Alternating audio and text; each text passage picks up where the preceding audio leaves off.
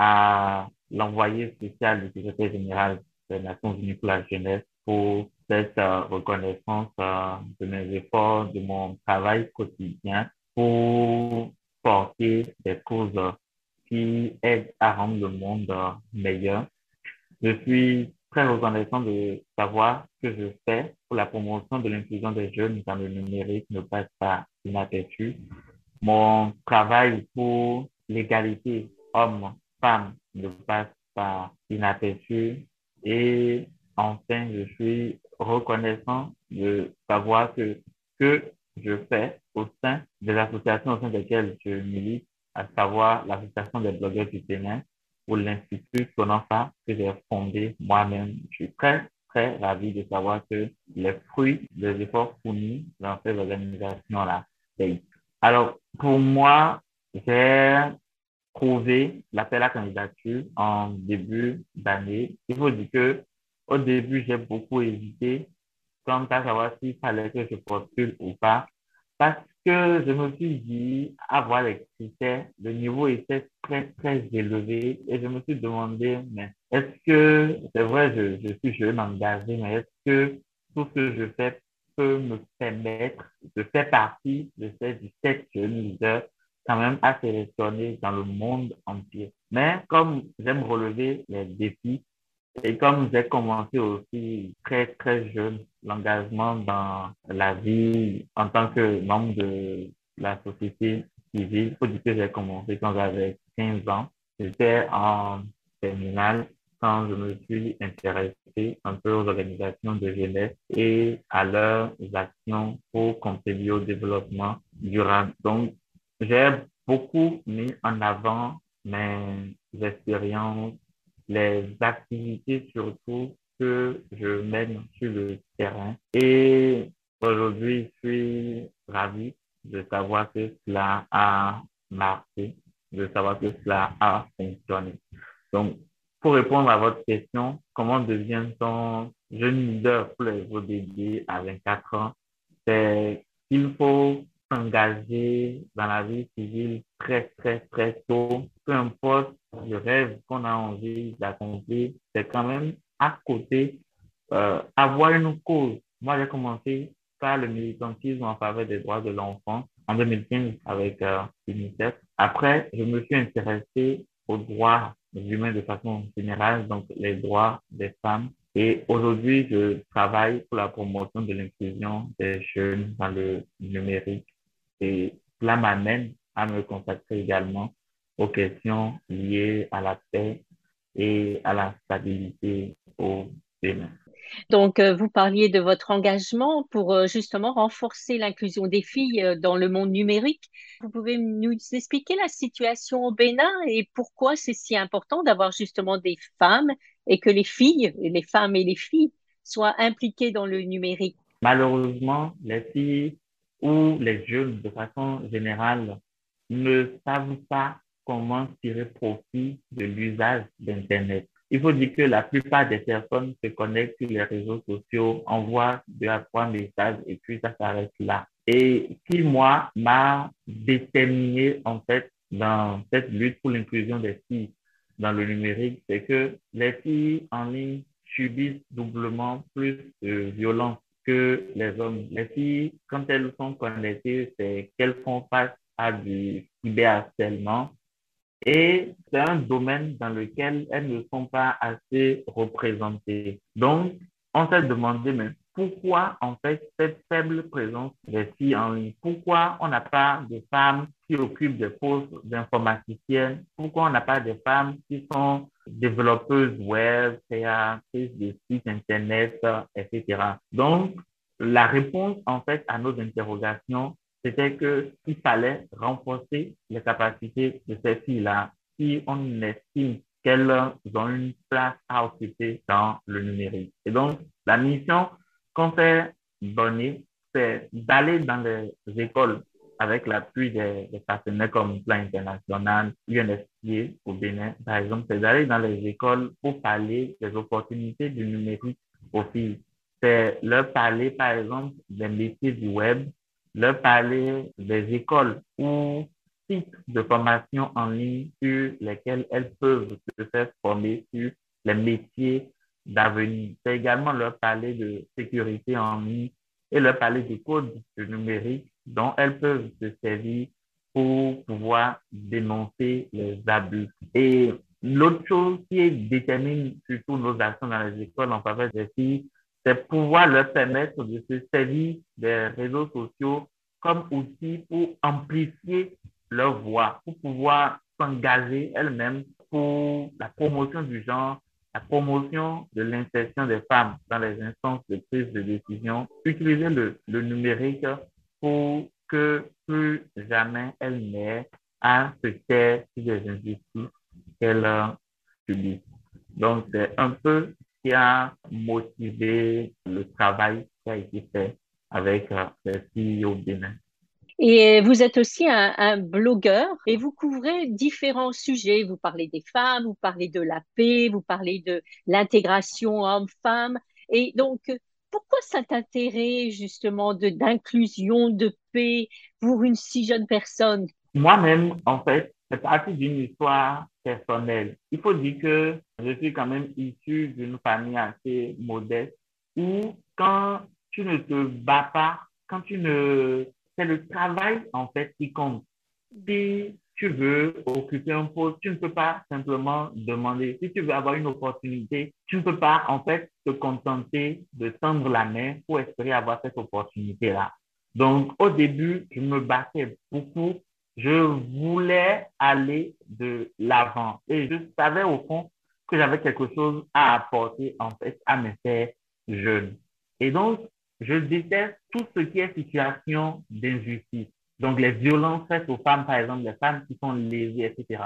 Moi, je me demande, en fait, quand je vois ça, qu'est-ce que je peux faire en tant qu'homme pour aider cette femme-là qui peine euh, peut-être dans son foyer, cette fille-là qui souffre pour pouvoir s'en sortir, comment l'aider pour qu'elle puisse s'en sortir? Donc, j'ai eu la chance de commencer très tôt et je me dis que que ce soit des gens qui viennent après moi ou que ce soit des gens qui vivaient déjà bien avant moi, mais qui n'ont pas compris l'importance de ces outils-là aujourd'hui, le mieux, c'est de les impliquer très tôt dans le processus pour que eux aussi puissent contribuer au changement. Et il faut aussi dire que le sentiment, en fait, de se sentir exclu, de voir, par exemple, qu'on est jeune, on travaille, peut-être on fait peut-être les mêmes efforts, mais d'autres sont privilégiés par rapport à nous.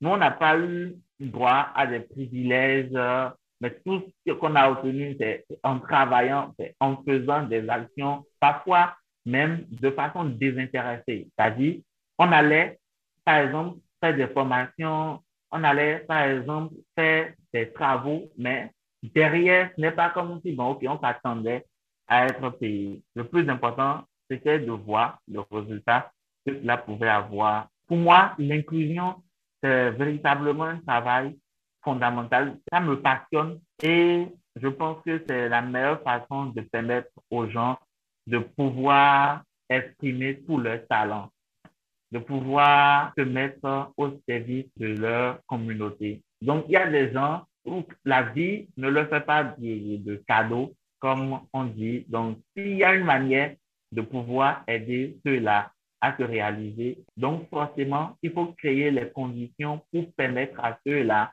de pouvoir oser rêver, de pouvoir oser mettre leurs aptitudes aussi pour travailler à régler un problème.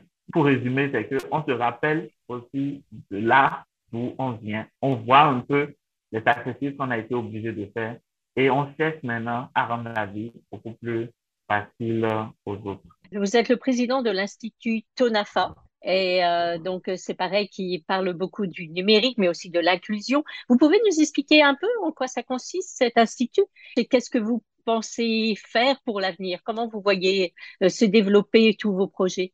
Alors, l'Institut TONAFA est né d'un projet que j'ai soumis pour Connexion citoyenne de c'est un projet de CFI Média et de euh, l'Agence française pour le développement. À la base, c'était un projet pour réduire les violences électorales parce que en 2019, au Bénin, on a connu un épisode de violence qu'on n'avait jamais expérimenté. Et ce qui avait fait le déclic, c'était de voir des jeunes utilisés par des politiques pour aller combattre des forces de l'ordre. C'était le fait de voir des jeunes être déployés dans les rues pour incendier? Parce que la finalité, ces jeunes-là ont fini en prison, mais les gens pour qui se battaient étaient là, tranquilles, allez. Donc, le but de l'Institut qui est arrivé quand l'incubation est finie, parce qu'il fallait une organisation pour porter ce projet-là sur le long terme. Donc, avec l'Institut,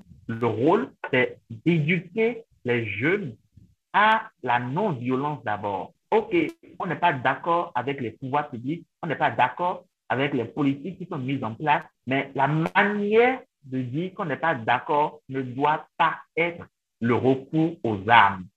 Et donc, pour moi, avec l'Institut, la vision et le rôle, comme je l'expliquais, c'est d'éduquer les jeunes à des moyens de revendication pacifique de leurs droits, c'est de les éduquer à la culture du dialogue, c'est de les former aux techniques de médiation des conflits. C'est de faire de, jeunes médiateurs dans leur communauté pour qu'ils aident à résoudre ces différents conflits-là.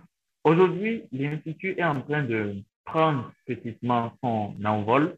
Actuellement, nous avons lancé avec quelques organisations de la société civile une campagne nationale pour la cohésion sociale au Bénin parce que le contexte a évolué et aujourd'hui, on est assujetti à des attaques terroristes dans le nord du pays. Mm. Et donc, c'est vraiment comment faire pour que tous les enfants du Bénin puissent revenir à de meilleurs sentiments face à leur pays. Comment faire pour que, qu'on se dise que, OK, on a ces différents, on n'est pas d'accord sur certains points, mais aujourd'hui, la priorité, c'est vraiment de défendre notre pays. C'est de ramener les gens à adopter le dialogue, peu importe le conflit qu'il y a. C'est de promouvoir la coopération, population, police communautaire pour pouvoir mieux faire face à la menace. Et c'est réellement mettre en place une école de jeunes médiateurs des conflits. Donc, une école de jeunes qui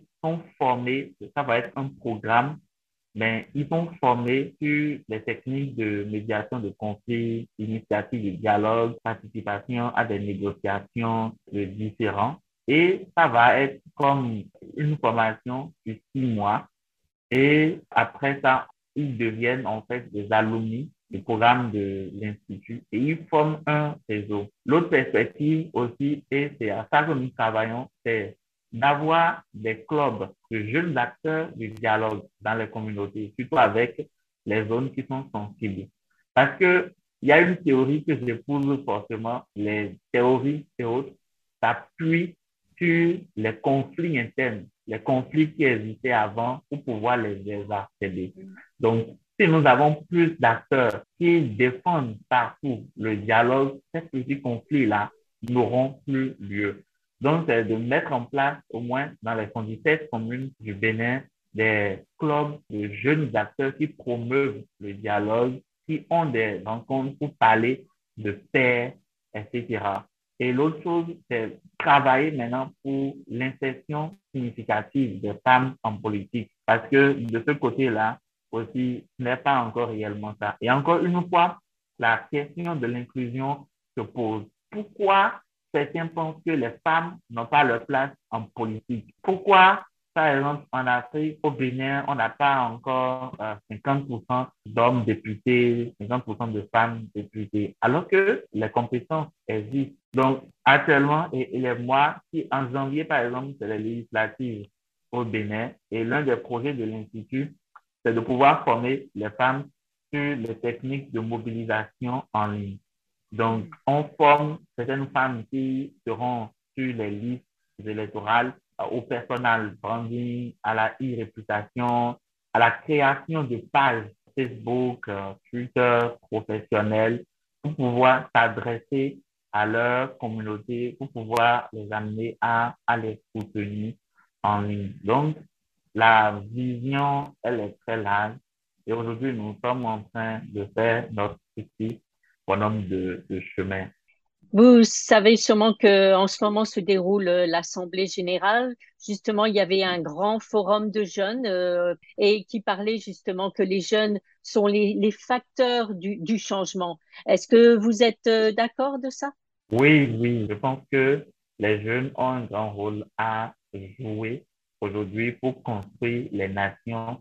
Et pour ça, ils ont besoin d'être mis au devant de la scène.